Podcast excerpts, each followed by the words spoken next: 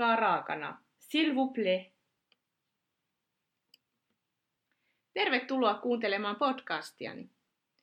Minä olen Johanna Isosävi, ranskan kieleen erikoistunut filosofian tohtori. Podcasteissani käsittelen ranskan kieleen, kulttuuriin ja kääntämiseen liittyviä ilmiöitä, usein verraten niitä Suomeen. Allez, c'est parti! Tässä jaksossa vieraanani on Pariisissa asuva Yleisradion uutistoimittaja Annastiina Heikkilä. Vuonna 2018 ilmestyi Annastiinan ensimmäinen kirja Vivistä Burginiin, totuuksia Ranskatar myytin takaa, jonka tiimoilta Annastiina kävi myös podcast-vieraanani jo. Haastattelun voi kuunnella Ranskaa raakana jaksosta 19. Nyt Annastiinalta on ilmestynyt uunituore ja ajankohtainen kirja, joka on nimeltään Miksi Ranska raivoaa, Macron, Macron ja keskiluokan kapina.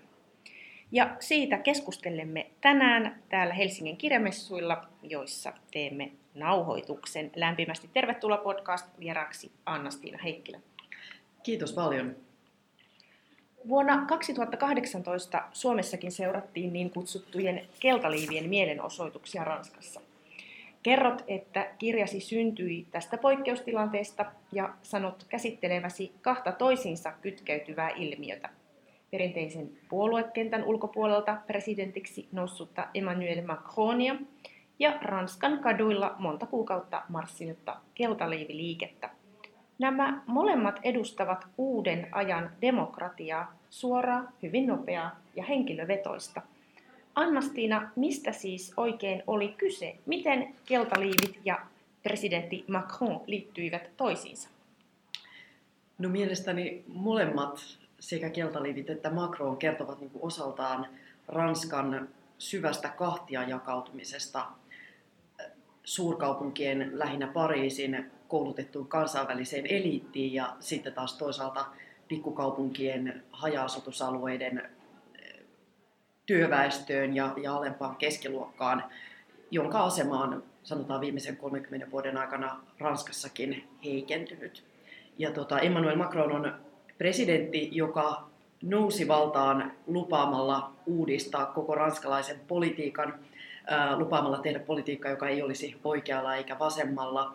Ähm, hän käytti jopa populistisia äänenpainoja, näin voisi sanoa siis kritisoi Ranskan silloisia suuria puolueita korruptoituneiksi ja saamattomiksi ja antoi ymmärtää olevansa itse jotain ihan muuta.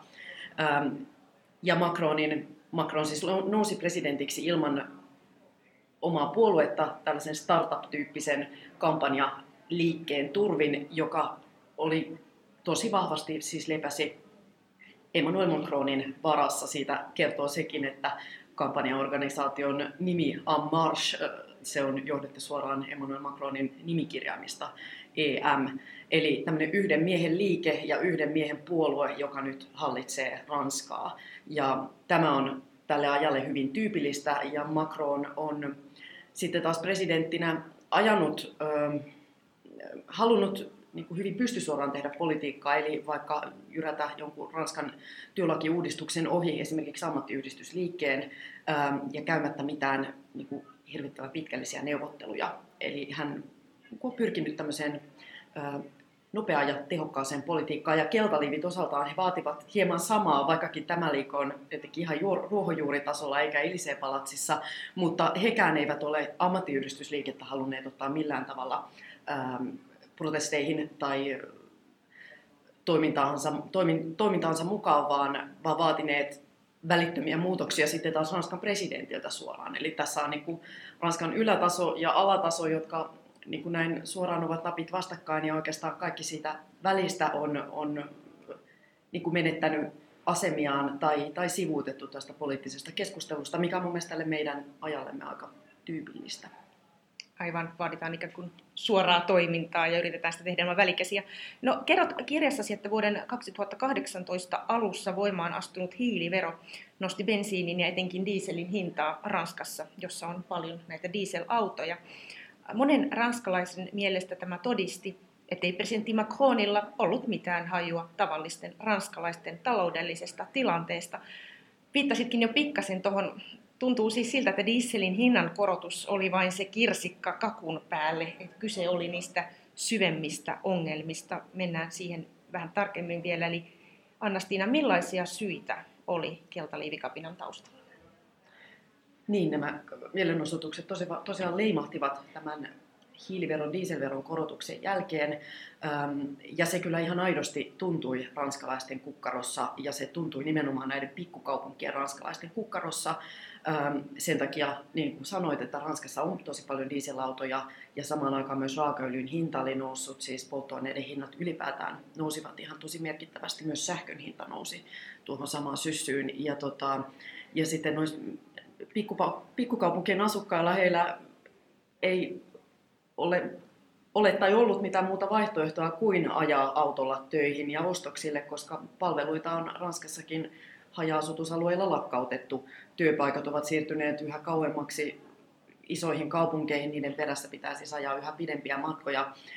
Että tämä oli ehdottomasti uudistus, joka kosketti juuri sitä kansanosaa, joka oli jo valmiiksi kiukkuinen ja pettynyt ja koki tulleensa toistuvasti jo vuosikymmenten ajan unohdetuksi ranskalaisessa poliittisessa päätöksenteossa.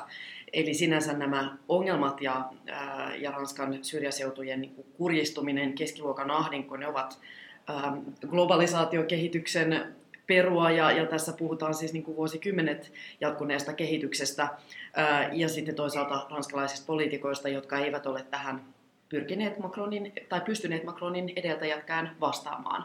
Mutta että miksi tämä leimahti juuri nyt näin isosti, niin kyllä se liittyy myös Macronin persoonaan, että hän on tosiaan esiintynyt niin kuin elitistisenä presidenttinä ää, ennen tätä dieselveron korotusta. Hän poisti omaisuusveron, joka Ranskassa on ollut hirveän symbolisesti tärkeä ja hyvin laajaa suosiota nauttinut vero, eli, eli Ranskassa ää, omaisuudesta on maksettu aikaisemmin veroa. No Macron tämän poisti ja perusteli sitä sillä, että, että pitää helpottaa kansainvälisen pääoma- tai sijoituksia Ranskaan, mutta tämä sementoi kyllä sitten Macronista kuvan rikkaiden presidenttinä, le, le président des riches. Ja sitten kun vielä Macron on muutenkin, no hänen viestintänsä on ollut aika ylimielistä ja kömpelöä osin, niin hänestä tuli sitten täydellinen tämän kaiken vuosikymmeniä kasautuneen raivon kohde. Tämä keskiluokan kuristuminen ja syrjä- tai reuna-alueiden ongelmat eivät liity pelkästään Ranskaan, vaan todella globaalimpi ongelma, eurooppalainen ongelma Suomessakin. On kiinnostavaa, kun siterat kirjassasi brittiläisen tietokirjailijan David eh, Goodhartin luokittelua uudesta kahtia jaosta, joka on tullut vasemmisto, oikeisto-vasemmisto-luokittelun tilalle. Hän puhuu nimittäin anywhere ja somewhere ihmisistä, kun anywhere ihmiset pärjäävät missä tahansa. Heillä on monenlaista pääomaa, arvostavat liikkuvuutta, noin 25 prosenttia ihmisistä. Mutta somewhere ihmiset enemmistö ovat niitä, jotka ovat vähemmän koulutettuja, joille pysyvyys ja paikallisuus on tärkeää. Noin puolet saattaa olla näitä somewhere-ihmisiä, asuvat usein haja-asutusalueilla tai lähiöissä kaupunkien laitamilla. Ja yhteiskunnalliset muutokset tuntuvat pelottavan erityisesti näitä somewhere-ihmisryhmiä. Ja David Goodhart on analysoinut, että, että keltaliiviliike, kuten esimerkiksi Brexit-äänestyksen tulos, on, on, on niin kuin perua tästä. Sitten on tämmöinen ranskalainen maantieteilijä, joka on huomauttanut, että tosiaan kun valta, valtaosa, 60 prosenttia ranskalaisista asuu maaseudulla ja pienimmissä kaupungeissa, ei ole mikään marginaalijoukko siis, ja hänen mukaansa poliittinen eliitti on virheellisesti uskonut, että ihmiset muuttaisivat kasvualueelle ja Pariisiin ja homma niin kuin lähtisi siitä. Miten Annastiina, onko presidentti Macron nyt herännyt tähän? Onko hän yrittänyt tarjota ratkaisuja keskiluokalle, reuna-alueiden ranskalaisille? Onko heillä nyt riittävämpiä näkyviä. Ainakin Macron järjesti paljon semmoisia kansalaiskeskusteluja, jopa tuhansia debatteja, joissa hän niin kuunteli, kuuli ihmisiä. Eli onko, onko eväitä nyt parempaan tulevaisuuden näillä kapinoivilla ryhmillä? Niin Macronilla vähän kesti nyt herätä silloin tämän tilanteen ja tyytymättömyyden vakavuuteen. Hän toivoi jonkin aikaa, kun nämä keltaliiville mielenosoitukset viime vuoden ähm, marraskuussa leimahtivat, että, että liike kaatuisi, laantuisi ikään kuin itsestään jossain vaiheessa, mutta oli sitten pakotettu, kun protestit vaan yltyivät ja yltyivät, jatkuivat koko kevään, ähm, niin tekemään isoja poliittisia myönnytyksiä, esimerkiksi äh, korotuksia minimipalkkaan, äh, pieniin eläkkeisiin. Äh, hän lupasi myös, että palveluita haja-asutusalueilta tai esimerkiksi sairaaloiden koulujen lakkautukset lopetetaan tai ainakin ne laitetaan jäihin. Ja lisäksi hän lupasi, että paikallistason politiikassa otettaisiin käyttöön niin suoran demokratian keinoja, eli, eli kansalaiset voisivat, tämä oli yksi keltalivien keskeinen vaatimus, että haluttiin suoraa tai, tai selkeämpiä keinoja vaikuttaa äh, lähialueen esimerkiksi palveluihin. No, tästä Macron otti onkeensa. No, maahanmuutto oli yksi sellainen asia, joka ei ollut ehkä niin kuin aivan ykköshuolena keltaliiveenä, mutta joka kuitenkin nousi näissä esimerkiksi kansalaiskeskusteluissa voimakkaasti esiin. Se on asia, joka huolettaa juuri näitä reuna-alueilla asuvia ranskalaisia ja tätä Somewhere-ryhmää nimenomaan. Niin tähän Macron on nyt ihan viime, viime kuukausina sitten hyvinkin voimallisesti tai kovin äänenpainoin puuttunut. No tietenkin tässä on nyt taustalla sitäkin, että Ranskassa on ähm, kunnallisvaalit nyt keväällä ja, ja Macron laskee, että saadakseen vaalivoiton, niin hänen täytyy myös maahanmuutto tematiikkaa pitää esillä, koska muutoin on riskinä, että ähm, kansallinen liittouma oikeistopopulistinen puolue käärii iso voiton. Aivan, se on juuri se heidän agendansa niin kuin tärkein asia. Palataan jonkin verran vielä äh, keltaliivien mielenosoituksiin ja niiden ehkä jonkin verran yllättävinkin sivuvaikutuksiin. Kuten me kaikki luettiin täällä Suomessakin, niin mielenosoituksista tuli entistä väkivaltaisempia, mitä enempi aikaa kului, ja sillä Champs-Élyséesillä rikottiin paikkoja ja kauppoja ja muita. Mutta esiintyi sellainen ilmiö, että väkivaltaisuus kohdistui myös toimittajia kohtaan. Ja kerrot kirjassasi, että tämä on ennennäkemätön ilmiö Ranskassa. Ja tässä kirjassasi kerrot aikamoisen esimerkin, joka on peräisin tammikuulta 2019, kun tuhat keltaliiviä oli ranskalaisen uutistoimiston AFPn edessä ja huudettiin vihamielisiä iskulauseita.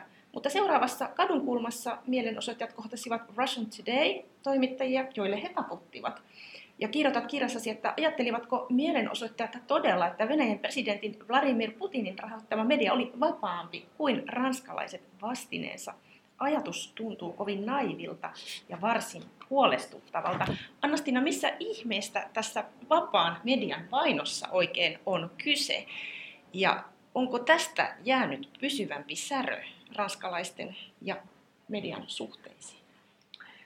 No se heijastaa tätä samaa kahtiajakoa. Näin sanoisin, että tässä on nimenomaan tämä niin kuin, ruohonjuuritason Ranskan, reuna-alueiden Ranskan ja sitten parisilaisen eliitin välinen kuilu. Ja toimittajat luetaan osin ihan oikeutetusti tähän jälkimmäiseen kategoriaan, eli, eli suurkaupunkien eliittiin. Ja kyllä siis ranskalaiset toimittajat ihan oikeastikin ovat varmasti osin epäonnistuneet siinä, että, että on kyetty niin kuin sitä ranskalaisten ää, osan kansasta niin kuin kasvavaa ää, näköalattomuutta jotenkin sanottamaan. Mutta joo, se sai kyllä tässä näiden keltaliivi mielenostuksen myötä sitten ihan siis uskomattomia mittasuhteita ja, ja tosiaan ää, äityi ja niin kuin väkivaltaiseksi tämä kritiikki, joka tietenkään ei ole missään määrin hyväksyttävää, johti siihen, että Ranskan esimerkiksi sijoitus tuossa kansainvälisessä lehdistövapausindeksissä on tällä hetkellä aika matala. Mutta tota, ähm, sanoisin, että sosiaalisella medialla oli tässä myös paljon vaikutusta, koska keltaliivi liike, se organisoitiin sosiaalisessa mediassa, etenkin Facebookissa, ähm, ja siellä no, sitten samanmieliset keskustelivat keskenään, kaikki niin kuin siivottiin kaikki muu näkemys sitten näistä keskusteluista pois, ja, ja sitten vielä sosiaalisessa mediassa, tai on tyypillistä, että mitä ähm, voimakkaampi kommentti tai mitä niin kuin vahvempi tämmöinen tunneilmaus, niin sitä enemmän se nousee siellä keskusteluissa ja saa usein tykkäyksiäkin ja niin poispäin, niin se johti siihen, että tämä, nämä niin kuin äänenpainot ikään kuin äärimmäisty myös siinä keltaliivien omassa keskustelussa ja lopulta ikään kuin hirveän maltilliset kannat eivät enää päässeet ollenkaan ääneen. Ja, ja, ja sen vuoksi sitten esimerkiksi ne keltaliivit, jotka olivat sitä mieltä, että kaikki ranskalaiset tiedostusvälineet ovat niin kuin, ää, pelkkää Macronin propagandaa ja, ja sitten hurrasivat Russia Todaylle, joka mm. näyttäytyi jotenkin keltaliivien puolustajana, koska no, se oli taas Russia Today Venäjän valtion agenda niin kuin tässä ää, sitten ikään kuin antaa sellaista kuvaa, että Ranskassa olisi niin kuin vieläkin, äm, vieläkin, vieläkin epävapa, epävakaampi tilanne kuin se todellisuudessa oli, niin no, siitä, että hurrattiin Russia Todayn toimittajille, niin se oli ikään kuin epäsuora keino sitten ilmaista epäluottamusta Macroniin ja ranskalaiseen elittiin. Mutta kyllähän tässä niin kuin juopa on yhä ylitettäväksi, eikä, eikä tämä epäluottamus ole mihinkään kadonnut. No keltaliivi liikkeellä ei ollut lainkaan johtajaa. Siksikö se lopulta laantui vai kyllästyivätkö ranskalaiset vain kasvaviin väkivaltaisuuksiin? Anastina, mikä on keltaliiviliikkeen tilanne tänään? Ainakaan siitä ei ole syntynyt kunnon poliittista liikettä, eikä se saanut alustavista suunnitelmista huolimatta asetettua esimerkiksi eurovaaliehdokkaita lainkaan. Niin, liike oli valtavan suosittu, mutta juurikin, koska johtajaa ei ollut, niin tämmöistä suurtakaan suosiota on sitten tosi vaikea kanavoida pysyväksi poliittiseksi toiminnaksi tai muutokseksi. Ja sitten kun tähän nimenomaan liittyy näitä lieveilmiöitä, niin kuin tuossa äsken puhuttiin, niin näistä oli sitten taas liikkeen ikään kuin vaikea sanoutua irti, kun sitä johtajaa ei ollut. Mutta kyllä siis keltaliivit yhä, liike on yhä olemassa ja mielenosoituksia muutama viikko sitten jälleen Ranskassa nähtiin. Kesällä oli hieman hiljaiselua, mutta kyllä Ranskassa nyt hallitus jälleen pelkää, että kun siellä Macron eläkeuudistusta tällä hetkellä ajaa, että keltaliiviliike saattaa hyvin jälleen aktivoitua ja voi olla, että Ranskassa nähdään taas isojakin mellakoita.